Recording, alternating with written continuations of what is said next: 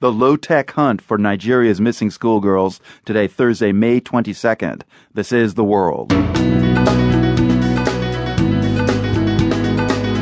I'm Marco Werman. The U.S. is providing high tech help for the search in Nigeria, but some Nigerians say they don't want drones. The people on the ground are saying they know the terrain, they know the forest, and they will go and get their children. Local trackers look for Nigeria's missing girls. Also, amid pre election violence in eastern Ukraine, one reporter says a group of pro Russia separatists may have met their match. There's nothing more dangerous than an angry Ukrainian grandmother. No separatist was about to mess with them. Plus, fixing a soup fit for a king. It has a seven different fruit and nuts, grapes and dry cherry, and then there's a little bit of walnut in it and almonds. Uyghur food from a truck just ahead on the world.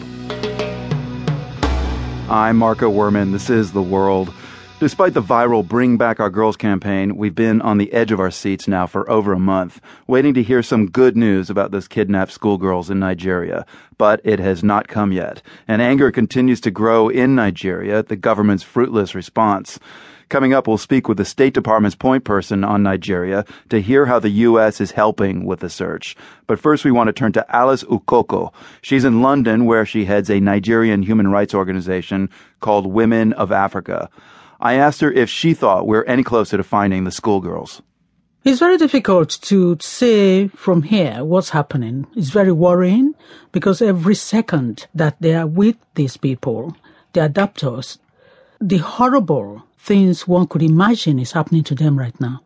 I know that the locals are now saying they want to take their bow and arrows and they want to go and also look for their children, which is fantastic. What do you think about that? Because I think people in the West might say, well, you know, we've got drones, we, we have technology. Who is better suited to finding these girls? I think uh, everyone has a role to play in this, and uh, we welcome very much the drones, but how do how would we be able to identify the girls with drones and then rescue them? The people on the ground are saying they know the terrain, they know the forest, and they will go and get their children. Yes. So I think every hand should be on deck. What's the role of Nigeria's defense forces in all of this? Well, I think that is where the big issue is because uh, it's so obvious that Nigeria don't have the military uh, might to actually go and do something worthwhile for Nigeria and for other people. They will use the military to brutalize uh, civilians. Yes, we know this has been going on. They've been killing civilians, not just in the northern part of uh, the country, but across the country. So we can see the hopelessness of uh, having the world think we have military but we don't. And of course, the Nigeria's military is the responsibility of President Goodluck Jonathan. I mean, is he capable of dealing with this? They say they are doing everything, but we do know that he does not have the capability. They have systematically destroyed uh, Nigeria's military service. We can't even keep our girls safe. It's, it's now very, very clear. I mean, for the American president to be sending the troops to Chad, uh, for me, it speaks volume. I want to ask you, Ms. Ukoko, d- does it bother you that the U.S. and other countries are willing to get engaged in finding the girls, but they don't seem to share the same criticism, the same harsh rhetoric as you and other Nigerian activists about your government in Abuja? Well, it, you must know that it is not the place of uh, the foreign government to criticize the Nigerian government.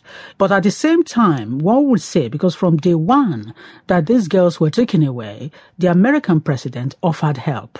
And my take on that is that he must have known that Nigeria lacks the capability to go and find the girls. And of course, they could have actually prevented this, but they did not because they had notice before the Boko Haram people uh, attacked the Chibok. They knew it was going to happen and they did nothing about it. So that is the reality on the ground. And uh, Goodluck Jonathan represents a, a failed political system, a system that has kept the people of Nigeria repressed, a system that has steadily looted the wealth of, the, of a very rich country, a system that has created so much terror on the ground.